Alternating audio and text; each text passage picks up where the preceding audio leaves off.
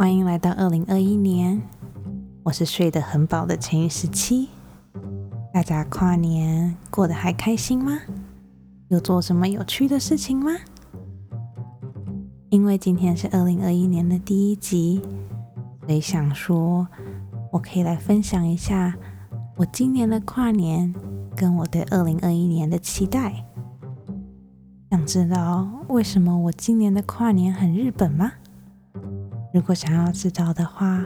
就继续听下去吧。这边是专门说谎，我是陈以十七。在今天的节目开始以前，我还是不免俗的要跟大家拜个晚年。当然说二零二一年已经开始了，但是在这边还是祝大家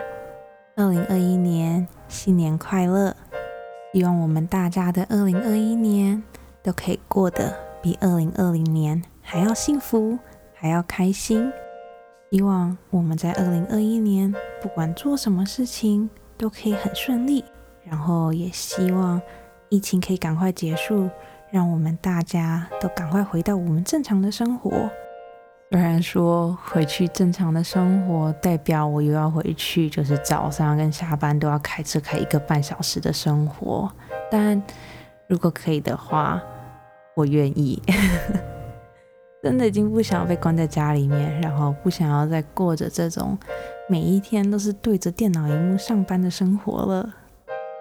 啦，那我们就开始今天的主题吧。我们家今年的跨年非常非常的日本，会这样子说，是因为我们家从十二月二十四号，也就是平安夜当天，每一天真的是每一天都在看日本的节目，就是我只要去我们家客厅，然后只要电视是开着的，电视上面播着的绝对。都是讲日文的节目，你们一定会很好奇吧？就是千与十七，你明明在美国，然后你现在是要用中文录 podcast，那日文日文是哪里来的？哎，这你就不懂了。你知道在美国其实很少很少会有过年特别节目吗？虽然说每一次跨年你们都会看到纽约的那颗大球往下掉，但除此之外，好像就没有什么所谓的跨年特别节目或是过年特别节目了。然后这个时候就很纠结啊，因为所有好了，几乎所有说中文的国家都是过农历新年的，所以在新历就是西元一月一号的时候，其实也没有什么特别节目可以看，所以中文的没有，英文的又没有，那我们就只能看就是。少数是过新历新年的日本的节目了。这个时候你们应该很好奇吧？哎，所以乘以十七，你们家的人真的都会说日文吗？没有啦，其实是因为现在字幕组真的都非常非常厉害。就是我举用红白来举例好了，红白就是整部从头到尾不包含广告，大概是三个半小时。字幕组们厉害到隔天，就是一月一号的晚上，中文字幕就出来了。就是他们的效率真的是非常非常非常的快，所以就算不会日文，我们只要等一下下，其实就马上就会有中文字幕出来。然后再加上，其实我们家的人真的都会一点点小小小小的日文，毕竟我在大学的时候也是修了三年的日文，所以其实。还可以，反正我就是这一次过年放假的时候，就是我的生活就是充满着各种的中文跟日文，完全没有用到任何的英文，就连出去购物，像其实也并不需要用到什么英文，就真的是拿了东西，然后就自动结账那边，然后自己自己 scan 啊，然后自己付钱。就是我过去这两个礼拜，认真讲，除了三不五时要回一下工作上的 email 之外，我几乎完全没有用到英文，所以导致 今天是一月四号，就是我上班的第一天，导致我今天早上要上班开会的时候，我其实脑筋有点转不过来，我就觉得说，嗯，等一下这句话英文怎么说？就是好了，没没有没有到完全讲不出来，但是就是心里真的是有点转不过来，因为一段时间没有用，真的都会这样子。虽然说只是短短的两个礼拜，但对我来说，语言的切换还是需要花一点点点点点点的时间的。今天讲到红白了，我就在这边我就想要小小的安利一下我最近很喜欢的日本歌曲。有听过我一开始那几期节目的人，应该都会知道，就是我有一阵子非常非常非常喜欢做自己的歌单。我很喜欢，就是把我那个时候很喜欢的歌，就是在节目的最后介绍，然后我就会把那些歌。在 YouTube 上面做一个那个 playlist，然后就把它放在底下资讯栏那边。这样，如果就是有兴趣的人，他们想要听这首歌的话，他们也不用特别去找，他们就只要按那个按那个连接，就可以马上去听我推荐那些歌曲。这样子，所以因为这一次红白的关系，我就又认识了很多比较新的歌手，然后也认识了很多很棒的歌。所以今天在节目最后，我还是想要推荐一下，就是放一下我。跨年的歌单，如果你有兴趣的话，欢迎你们去底下资讯栏那边，就是点那个链接，但不要现在去点了，因为 如果想去点的话，会有点尴尬，因为我根本还没有介绍歌，就是拜托你们等我把歌介绍完以后再去点，就是拜托你们听到最后吧。好，反正这就是我今年跨年发生的事情。其实也没有发生什么事情啊，真的就每天都是躺在家里面，然后看日本节目，然后就背在那边。虽然说因为疫情的关系，我今年跨年都没有出门，但我在家里还是做了很多很有意义的事情。可能是因为仪式感吧，女生都很喜欢仪式感。我每一次过年的时候，我都会有一个就是小小的仪式吗？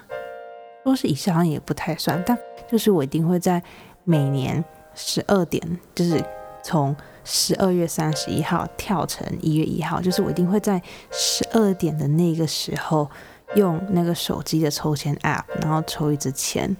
因为现在人在美国嘛，所以也没有办法像以前在台湾那样子，就是可能去拜拜啊、去抽签啊之类的活动，所以知道就是。很多时候，人在迷茫的时候，都还是会想要，就是你知道，求神拜佛一下之类的。所以，我每次过年的时候，都会想要知道，说我今年的运势到底怎么样。如果抽到是很好的签的话，那我就可以很开心的过一年；但如果抽到是不好的签的话，那我也可以就是提醒我自己说，好，我今年一定要过得更加小心，一定要过得就是更加的谨慎，才不会就是遇到什么不好的事情。然后久而久之，这个就默默的变成了我的习惯。我现在都是用手机 App 来抽签的，就是比较简单嘛，然后也觉得就是 方便，所以对，好，呃，如果你们想要知道我是用哪一个手机 App 抽签的话，你们可以再问我，我会在。底下留言，我觉得这个 app 真的非常非常的好，就是不管发生什么事情，只要我用这个手机 app 抽签，我每次就是读完那个签诗的时候，我心里都会觉得被安慰到，就觉得说，嗯，就是你知道，我一定可以的。所以这个 app 我真的用了非常的久，然后虽然说它要好像台币三十块吧，反正是美国美金九十九森但我觉得非常非常的值得。然后我已经用了大概。五六年了吧，反正我就是用超久就对了。就因为有这个传统，所以我今年还是跟以前一样，就是有用手机 app 抽签。然后今年我抽到了一张非常非常非常好的签，所以让我非常非常非常的开心。人生有超级多的非常，因为应该讲说，我每一次就是。做这种抽签问问题的时候，我心里心里都有一点点害怕，就是说，万一我抽到是不好的签的话，要怎么办？就是我也不能不相信我抽到的签吧。但是如果我相信，我自己会觉得很难过。所以我每次抽签的时候都真的是很忐忑。但还好，因为今年是抽到好的签，所以我就很开心的，就是过了年假那几天这样子。呃，我具体抽到哪一支签，我就不多讲，因为反正我也不是一个。解签的频道，所以反正就是一个很好的签，然后主要就是问说我二零二一年的运势如何啊？然后根据这支签的解释，我希望是这样子，但是我也不知道，因为毕竟二零二一年才刚开始。那根据这一支签的解释，就是我今年会运气很好，然后我要什么会有什么，反正就是一支非常非常非常好的签。然后看到时候真的超开心的，因为二零二一年我真的。我真的对二零二一年有非常非常多的期待，所以如果在今年一开始是抽到一支不好的签的话，其实还是会有点难过。虽然说我一直给自己就是你知道精神上的洗脑，就是不管是好或者坏的都要平常心去面对，但抽到不好的钱还真的蛮难过的。好，反正这是我每一次过年的第一个传统，就是我会在十二点的时候抽一支签，然后用它来代表我。这一年新年的年运这样子，然后我的第二个传统，其实第二个传统不光是在新年的时候，就是每次只要我去旅行啊，或是只要我要离开家里一段时间，我都会做这件事情，就是我会把我们家，就至少是我的区域，我会打扫的非常非常非常的干净，床单啊、枕头套啊这些全部都要洗，然后洗衣篮里面也不可以有任何的脏衣服，然后地板啊什么有的没有的，反正就是。全部都要非常非常非常的干净。关于这一点，其实我有一阵子有跟我朋友，就是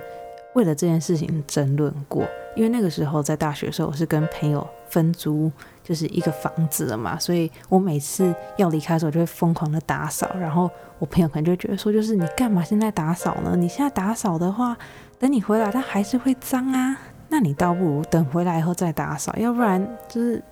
你现在打扫这么干净，然后你也没有享受到，然后你回来以后还要再打扫一次，这不是有点太辛苦了吗？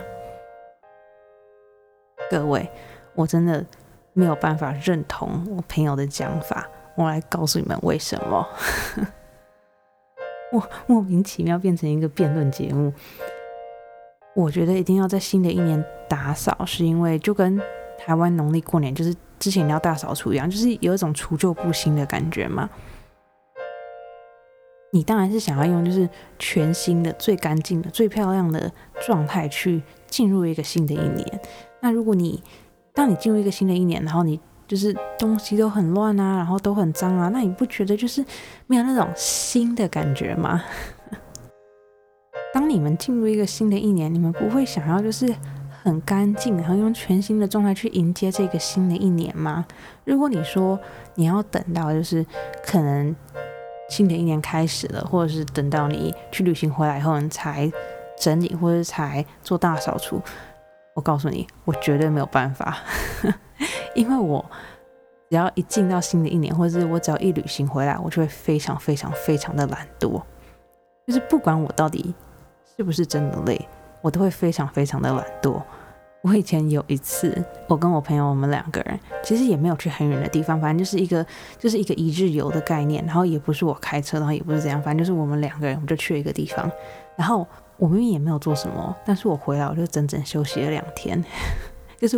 完全什么事情都不想做。然后自从那一次之后，我就发现，就是我就清楚的了解到，我只要去完旅行，我就会非常非常的懒惰。新年也是，就是我只要一跨完那个年，我就觉得说，哦，是一个新的一年呢，好棒哦！我要是好好的享受这一切，我就完全不会做任何就是 productive，就是有那种有意义的事情，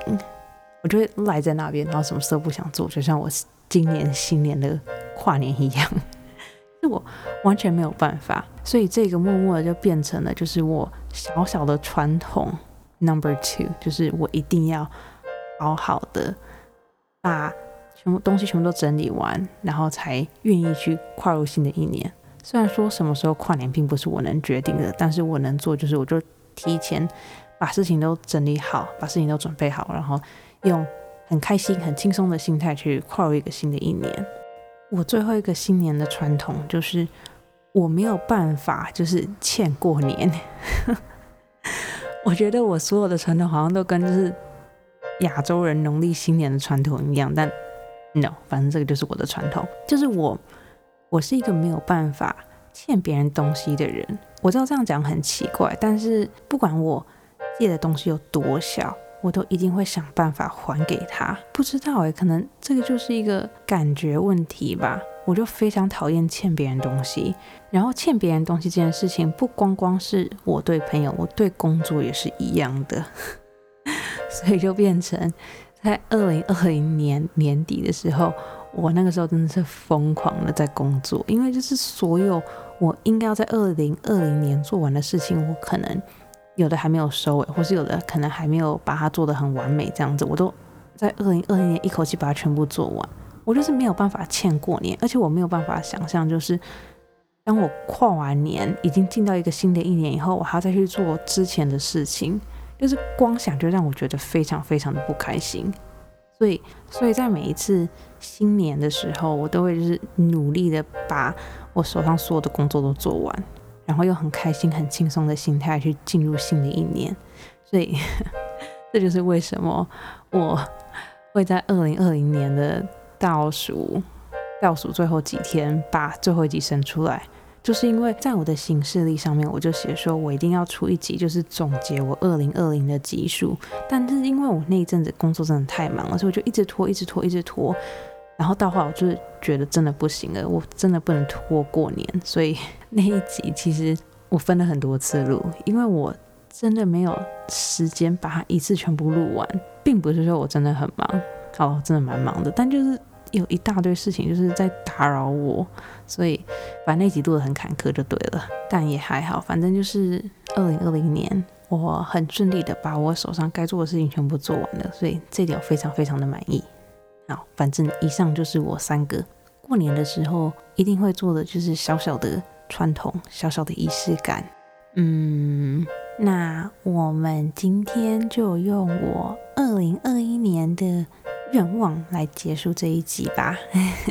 不知道大家会不会跟我一样，就是每一次只要一跨入新年的时候，都会很想要给自己，就是设一个 New Year Resolution，就是想要为自己的新年设一个目标，然后就是有一个就是期待，就是希望自己在新的一年可以把。这些目标达成。以前的我是一个就是许愿非常非常保守的人，我就觉得说做人不要太贪心，就是你知道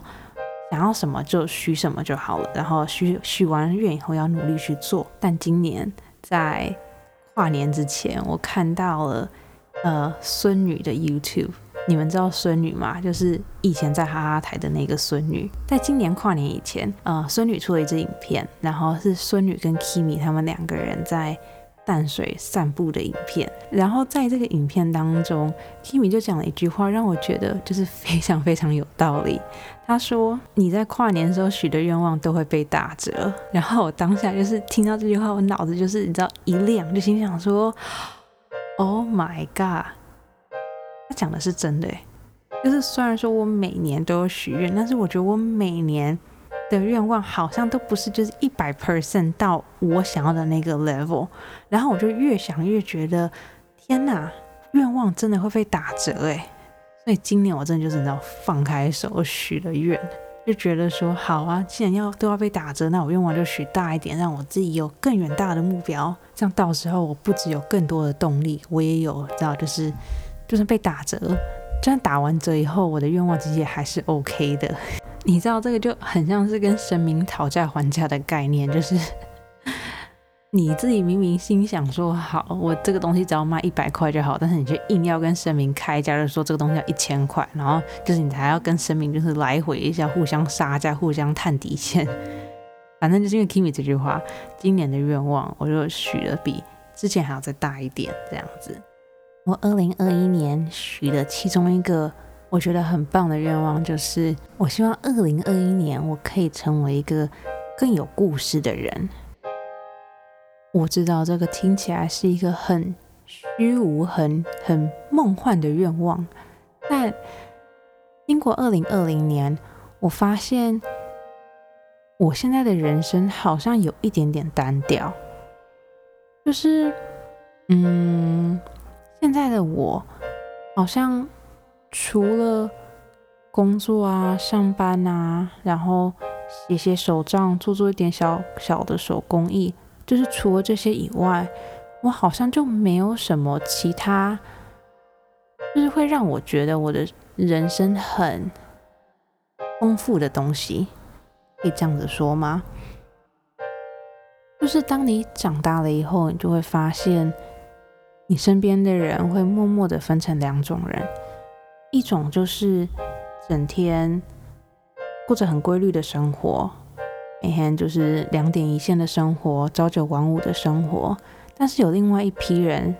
他们会在自己该做的事情做完之后，他们会再去另外找一些，就是会让他们的生活更加丰富的事情。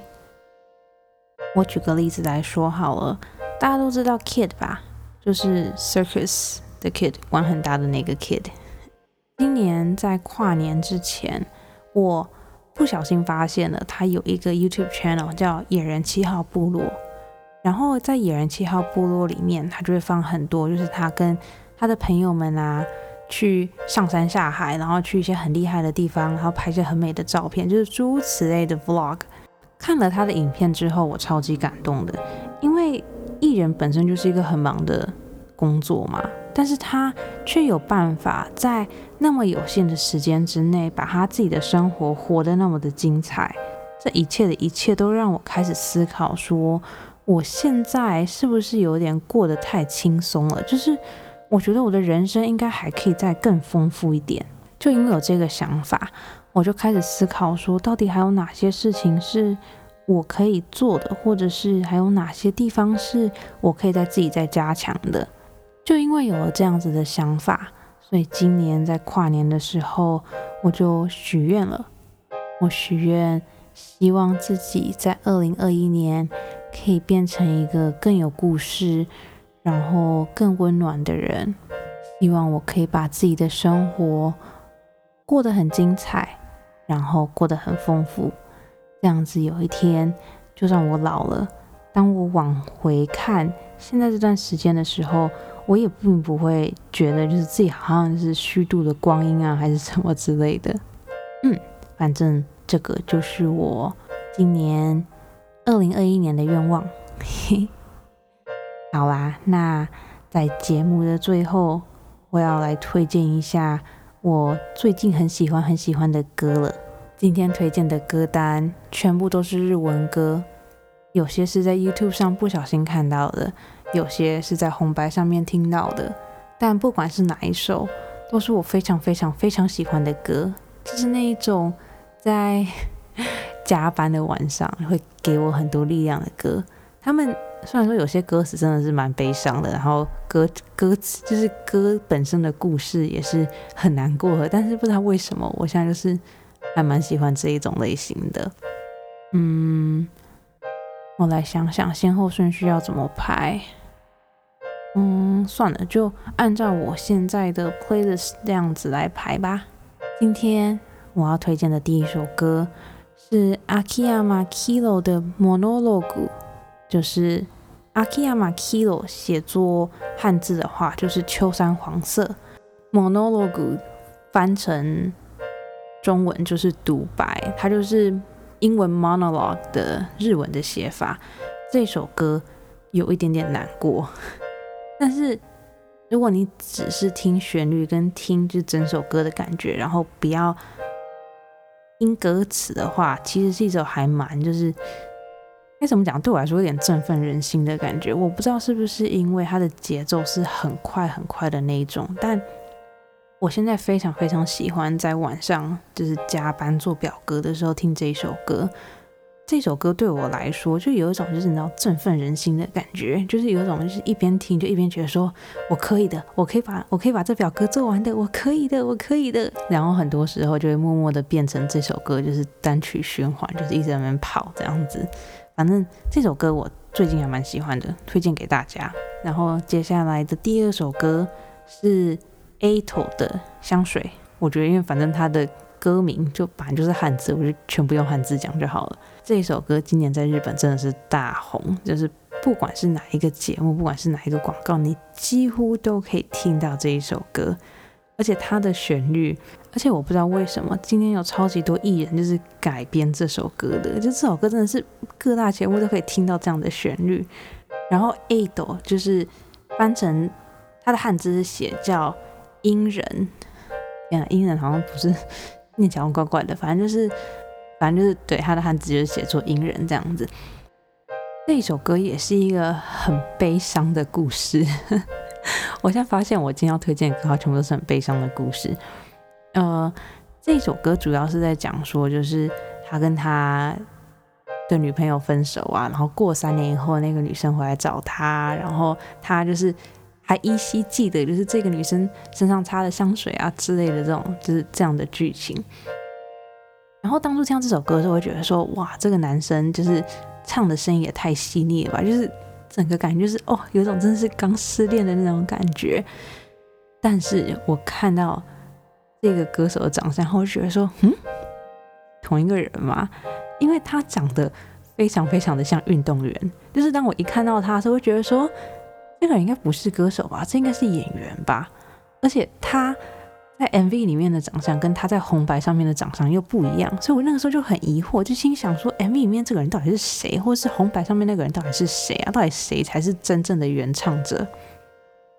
然后后来发现他们俩其实是同一个人的时候，我真是吓一大跳。我心想说，就是大家大家的造型也太百变了吧？反正这首歌很好听，推荐给大家。然后今天要推荐的最后一首歌。是尤阿索比的《尤鲁尼卡克鲁》这首歌，今年真的是爆红，应该有听日本音乐的人都知道，就是这首歌真的是爆炸性的爆红。然后一开始听到的时候，我就觉得说，哦，好，反正就是也是一种就是有一点点 rock 的歌，但是它这一首歌的故事真的是悲伤到一个炸。就一开始是看歌词的时候，心想说，好，反正就是这个女生跟这个男生他们两个相恋，然后最后他们两个。就是可能发生一些不好的事情之类的，但是后来我看一个音乐节目的介绍，我才发现这首歌真的是悲伤到一个真的是不能再悲伤了。我非常非常的惊讶，这首歌竟然可以登上红白，因为每次红白的歌几乎都是那种正面的、开心的歌，但这首歌真的是完全就不是正面跟开心的歌啊！所以一开始我听到这个，就是我了解这首歌的故事的时候，我其实真的是有点小小的惊讶。但不管怎么说，这首歌真的是非常非常的好听，就是会让你觉得说，在晚上虽然一个人很孤单，但你不要觉得孤单，因为很多人都是这样子，就是会有这样子的感觉出来。这样有比较不孤单吗？好像也还好。但这首歌就也是我最近很喜欢的歌，然后也是很适合在晚上加班的时候单曲循环。一边做表格一边想说，嗯，我不是孤单的，大家都是一样，大家都是在为生活在努力打拼的那种感觉。好了，为什么我怎么好像今天推荐的歌都是很难过、很悲伤的歌啊？希望 希望下次推荐歌的时候可以是一些开心的歌。好了，那我们今天就就讲到这边吧，用很悲伤的歌来做结尾。你们大家今年的跨年过得还开心吗？你们有做什么特别的事情来庆祝新年吗？或是每次你们跨年的时候，你们也会有自己小小小小的仪式或小小小小的传统吗？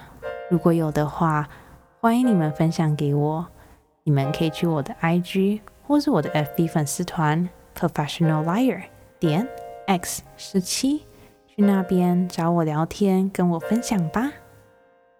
在这边，希望大家的二零二一年都可以过得非常非常的开心，都可以过得非常非常的棒。然后在这边，希望大家都可以去听我刚推荐那三首歌。其实我的 playlist 里面应该还会再加一些其他我觉得还不错的歌。对，就是你们如果有兴趣的话，欢迎你们去听。然后你们要是有什么好听的歌曲的话，也欢迎你们推荐给我。好啦，那今天就到这边吧。这边是专门说谎，我是乘以十七，我们下次见喽，晚安。